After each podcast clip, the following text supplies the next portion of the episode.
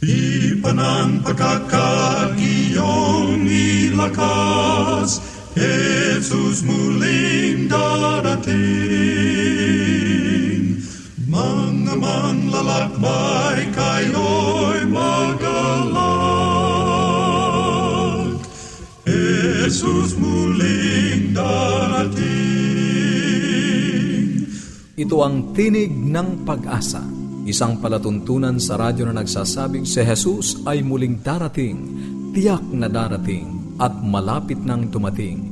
Kaya kaibigan, humanda kang siya'y salubungin. Siya'y darating, siya'y darating, Jesus muling darating. Ang programang ito ay inihahatid ng Adventist World Radio.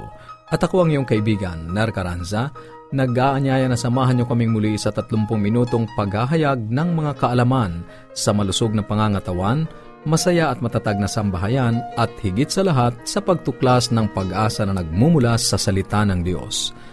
Binabati natin ang ating mga kababayang sumusubaybay sa ating palatuntunan sa loob at labas ng ating bansa. Dalangin namin na kayo ay nasa mabuting kalagayan at nasa pag-iingat ng ating puong may kapal. At sa ating mga kaibigan na nagpadala ng kanilang mga pangalan at address upang makatanggap ng aklat at aralin sa Biblia na ating ipinamimigay, ito po ay amin ang naipadala. Sana'y natanggap nyo na at ito'y maging pagpapala, karagdagang kaalaman para sa inyo. Sa iyo naman na nagnanais ding magkaroon ng mga aralin sa Biblia at ng aklat na aming ipinamimigay, ang gagawin mo lamang ay sumulat sa amin sa Tinig ng Pag-asa, P.O. Box 401 Manila, Philippines. Tinig ng Pag-asa, P.O. Box 401 Manila, Philippines. O mag-email sa tinig at awr.org. Tinig at awr.org. Maaari ka rin mag-text o tumawag sa Globe 0917-1742-777. 0917-1742-777 at sa Smart 0968-8536-607. 0968-8536-607. 0917. O magpadala ng mensahe sa ating Facebook page, facebook.com slash awr Luzon, Philippines. facebook.com slash awr Luzon, Philippines. Ang ating mga pag-uusapan ngayon sa munting kaalaman, tuyong ubo, ano ang mga maaaring dahilan. Sa buhay pamilya, mga katangian ang nagtatagumpay na tahanan, pagpapatawa at pagtawa. At sa ating pag-aaral ng Biblia, mga hakbang sa buhay na walang hanggan. Yan ang ating mga tatalakayin dito pa rin sa Tinig ng Pag-asa. Manatili kang nakikinig. Ang malinis na bahay ay tanda ng malinis na buhay.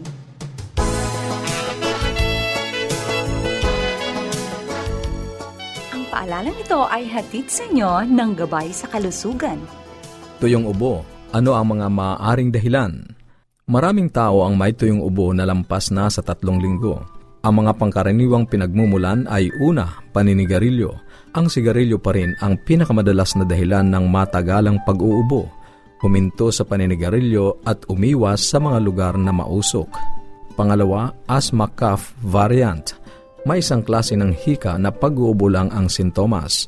Walang huni ang maririnig sa baga. Ang kondisyong ito ay napapalala ng malamig na hangin polusyon, usok, pabango at mga pollen ng mga halaman. Para magamot ito, mga tableta at inhaler ang ibinibigay ng doktor.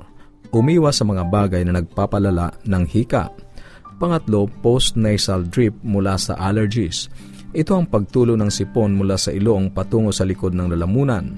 Dahil dito, kumakati at naiirita ang lalamunan at kailangan mo itong iubo Maraming dahilan ang post-nasal drip tulad ng allergic rhinitis, chronic sinusitis at nasal polyp. Nagbibigay ang mga doktor ng mga tableta para sa allergy, mga nasal sprays at minsan ay antibiotics din. Pang-apat, gastroesophageal reflux disease o tinatawag na GERD. Ang sakit na ito ay dulot ng pag-akyat ng asido ng tiyan mula sa tiyan pataas sa esophagus Ito ay ang bahaging daanan ng pagkain mula sa lalamunan patungo sa tiyan. Dahil sa asidong ito na iirita ang esophagus at napapaubo ang pasyente, may gamot na ibinibigay para mabawasan ang asido sa tiyan. Bawal ang biglang paghiga pagkatapos kumain. Tumayo muna at maglakad. Makatutulong kung hindi tayo magpapakabusog at luwagan din ang sinturon para hindi maipit ang tiyan. Panglima, side effects ng gamot. May mga gamot sa alta presyon tulad ng ACE inhibitors na pwedeng magdulot ng pag-ubo sa 10% ng mga pasyente. Ang pinakamabuting gawin ay ikonsulta sa doktor. Pang-anim, pulmonya o bronchitis. Pwede rin magdulot ng pag-uubo ang mga infeksyon sa baga. Antibiotics ang gamot dito. Pangpito, post-infectious cough Minsan pagkatapos gumaling mula sa trangkaso o viral infection, may naiiwan pa ring pag-uubo. Ito'y dahil na iirita o nasugat ang baga sa dating impeksyon. Binibigyan sila ng cough suppressants. Bukod sa mga nabanggit na sakit, mayroon ding ibang mga posibilidad tulad ng tuberculosis, cancer sa baga at iba pang mga sakit ng baga. Para makasiguro, kumonsulta sa doktor.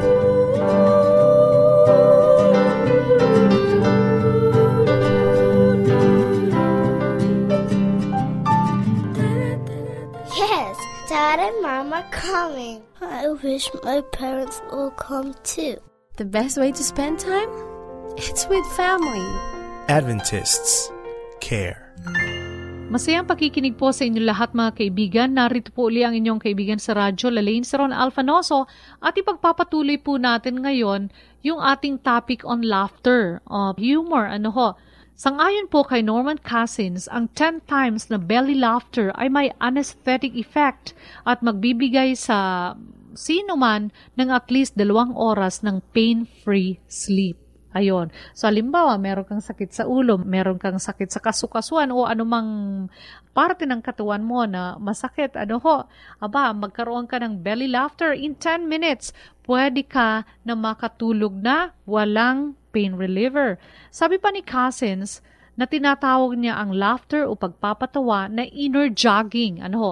Dahilan sa ang sistema natin sa ating katawan gets a workout when we have a super hearty laugh. At ito ay sinusuportahan ng science. Ayon po sa survey, ang ating cardiovascular and respiratory systems ay nagbe-benefit lalo sa 20 seconds na walang patid na halakhak kesa po sa tatlong minuto na pag-e-exercise sa rowing machine. So just imagine that, ano ho, ilang segundo lang, 20 seconds na walang patid, no, walang hintong halakhak, It can help us, it can help our cardiovascular as well as ang ating respiratory system. Now, sa pamagitan ng pagtawa, nag-release po ang muscles ng tensions at neurochemicals sa ating daluyang dugo, creating the same feeling the long-distance joggers experience as runner's high. Ito po yung tinatawag na, ano po, natural high. Pag tumawa ka, ano ho, simula sa umaga, paggising mo, natawa ka. Ayan, nagkakaroon ka ng ibang klaseng, ano po, pakiramdam It's the natural high joggers as well as athletes feel. So kung gusto natin na mas lalong lumago ang buhay natin bilang mag-asawa at tumibay ang pagmamahalan ng buong pamilya, let's lighten up. Huwag masyadong aburido, misis, huwag masyadong parating nagnanag sa mister, at mister, ano ho, huwag masyadong tutok sa trabaho iwanan niyo po ang inyong trabaho sa inyong opisina. Iwanan niyo ang inyong trabaho sa inyong sakahan. And when you go back, focus on your family and have a quality time with your family. Magsaya kayo. Kasi this way, mas lalo nating napapalago ang ating pamilya. Learn to laugh a little more time because it may save your life and even your marriage. No? Ito po ay ayon kay Norman Cousins. At to paraphrase ang sinabi po ni Henry Ward, A marriage without a sense of humor is like a wagon without springs, jolted by every pebble in the road. No? Di po ba? Ang isang wagon, pag wala siyang spring, nako, isang hamplang lagatok na lahat. Nararamdaman mo talaga, no? Nararamdaman mo talaga ang lagatok ng wagon. Or kaya, pag nakasakay ka, sa iyong sasakyan na walang spring, mararamdaman mo talaga ang yugyug, madadama mo talaga ang galaw ng sasakyan. Ganon din po inahahambing rin po sa isang buhay mag-asawa, buhay pamilya, ang pamilya na wala pong humor. Mararamdaman nyo talaga ang gulo ng buhay, mararamdaman nyo ang problema ng buhay, mararamdaman nyo ang difficulties, ang sufferings kung walang laughter. So remember that laughter is one best ingredient to have a family life. Kaya mga kaibigan, let's make it a point to add laughter in our lives. No po? Magtawanan tayo, pamilya natin, ang ating asawa. Huwag nating tatawanan ng asawa natin. Ang gusto ko pong sabihin, gawin nating ingredient ang laughter no sa ating buhay pamilya because this will spice up our family life this will help us to have a healthy and happy family. Maraming maraming salamat po mga kaibigan. Ito po ang inyong kaibigan sa radyo, Lalane Saron Alfanoso. Lagi na lang tayong ganito. Hanggang kailan ako magtitiis? Maayos pa ba to? Forgive and accept. It's worth loving over and over again. Adventists care. Ang bahaging iyong napakinggan ay ang buhay pamilya. Patuloy ka naming inaanyayahan na makipag-ugnayan sa amin kung mayroon kang mga katanungan o kung nagnanais kang magkaroon ng mga aklat na aming ipinamimigay at ng mga aralin sa Biblia. Ang atin pong address ay Tinig ng Pag-asa, P.O. Box 401, Manila, Philippines. Tinig ng Pag-asa, P.O. Box 401, Manila, Philippines. O mag-email sa tinig at awr.org. Tinig at awr.org. Maaari ka rin mag-text sa Globe 0917-1742-777. 0917-1742-777 at sa Smart 0968-8536-607 0968-8536-607 Maaari ka rin magpadala ng mensahe sa ating Facebook page facebook.com slash awr Luzon, Philippines facebook.com slash awr Luzon, Philippines. Bago tayo magtungo sa ating pag-aaral ng Biblia, dadako muna tayo sa isang bagong segment ng ating palatuntunan, ang tanong para sa araw na ito. Sa bahaging ito ay magbibigay ako ng isang tanong mula sa banal na kasulatan. I-text mo lang ang sagot sa 0917-597-5673. 0917-597-5673. Ang tama ang kasagutan ay padadala namin ng isang bagong aklat na gabay sa lalong mabuting buhay. Ang tanong para sa araw na ito, sangayon sa Hebreo 10.16, ano ang ilalagay ng Diyos sa puso at isusulat sa pag-iisip ng mga tatanggap sa Kanya? I-text ang tamang sagot sa 0917-597-5673. 0917-597-5673. Isang bagong aklat, gabay sa lalong mabuting buhay ang matatanggap mo.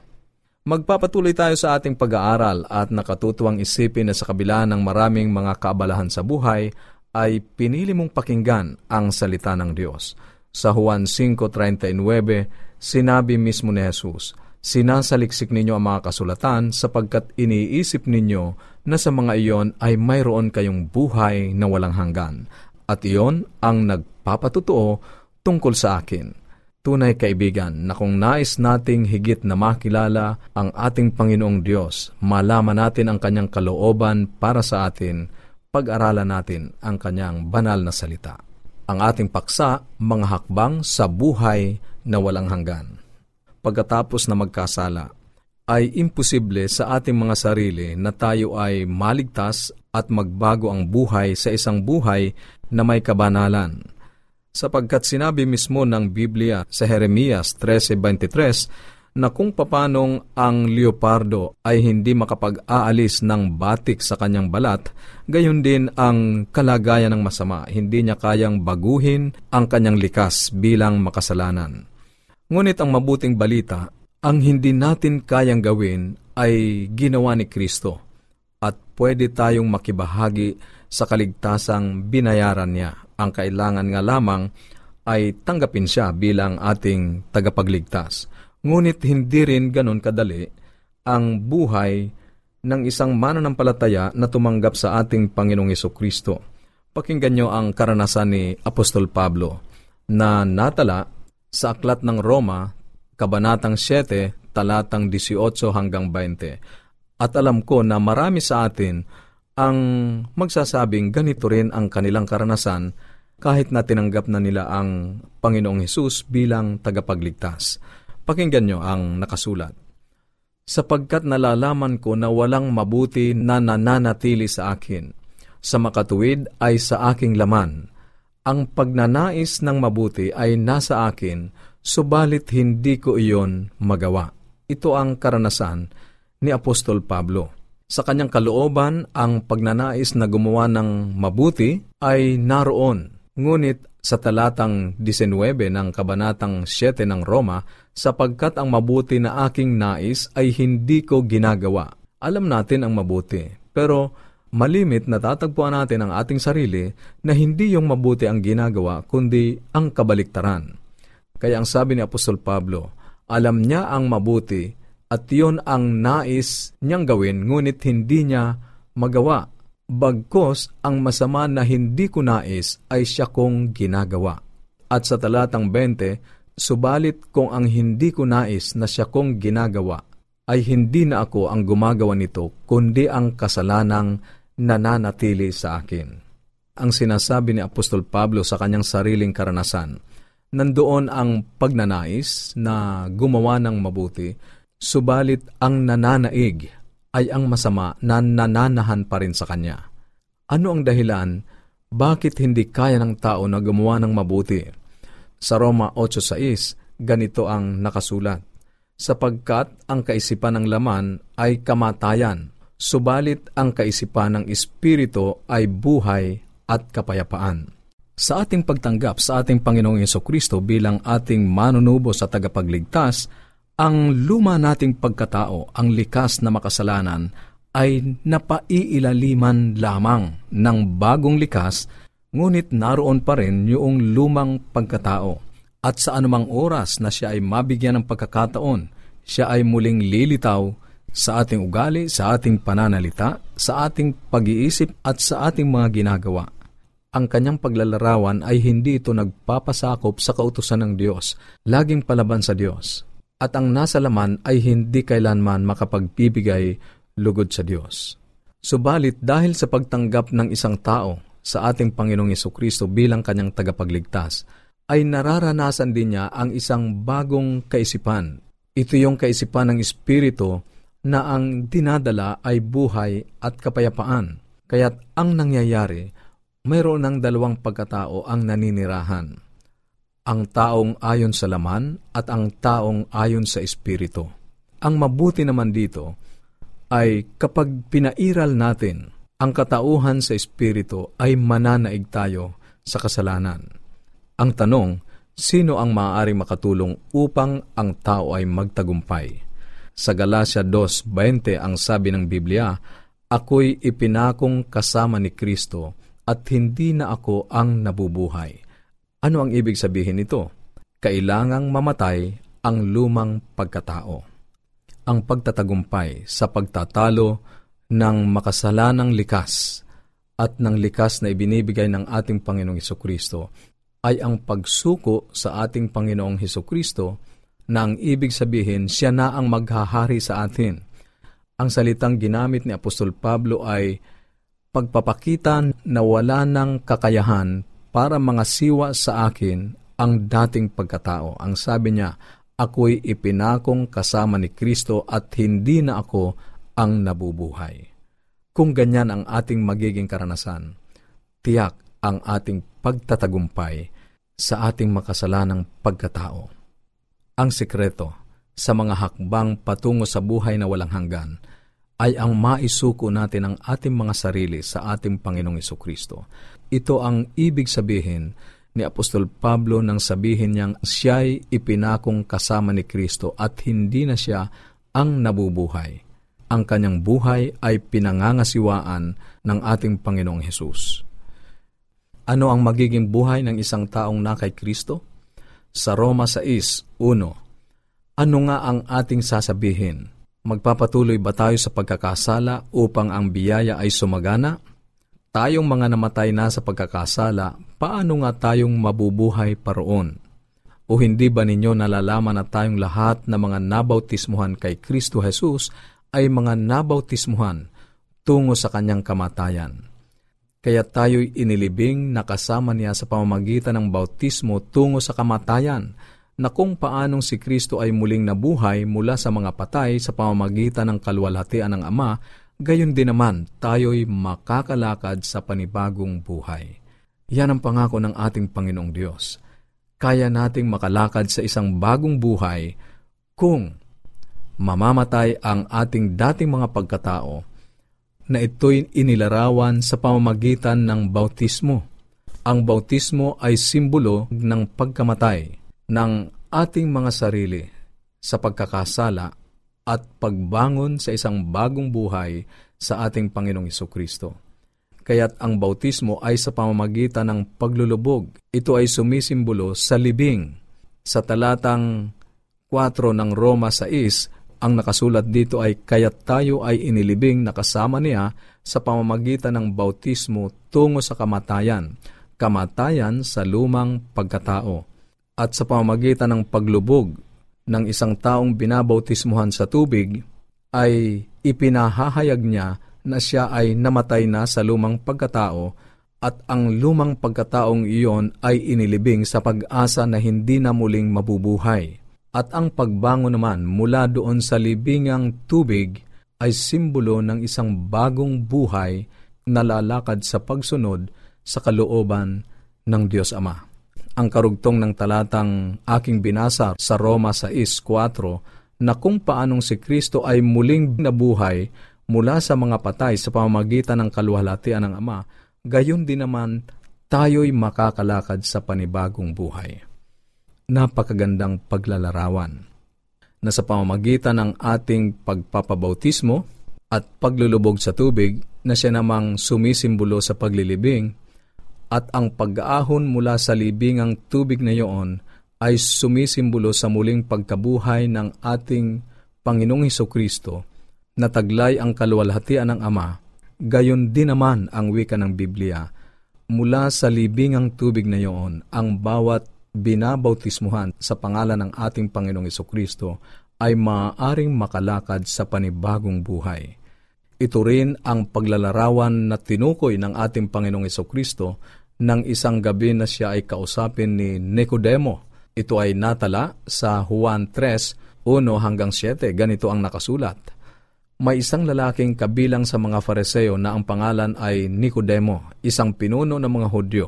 Siya ay pumunta kay Jesus ng gabi na at sinabi sa kanya, Rabay, nalalaman naming ikaw ay isang guro na mula sa Diyos, sapagkat walang makakagawa ng mga tanda na iyong ginagawa, malibang kasama niya ang Diyos. Sumagot sa kanya si Jesus, Katotohanang sinasabi ko sa iyo, malibang ang isang tao'y ipanganak na muli, ay hindi niya makikita ang kaharian ng Diyos. Sinabi sa kanya ni Nicodemo, Paanong maipapanganak ang isang tao kung siya'y matanda na? makakapasok ba siyang muli sa tiyan ng kanyang ina at ipanganak?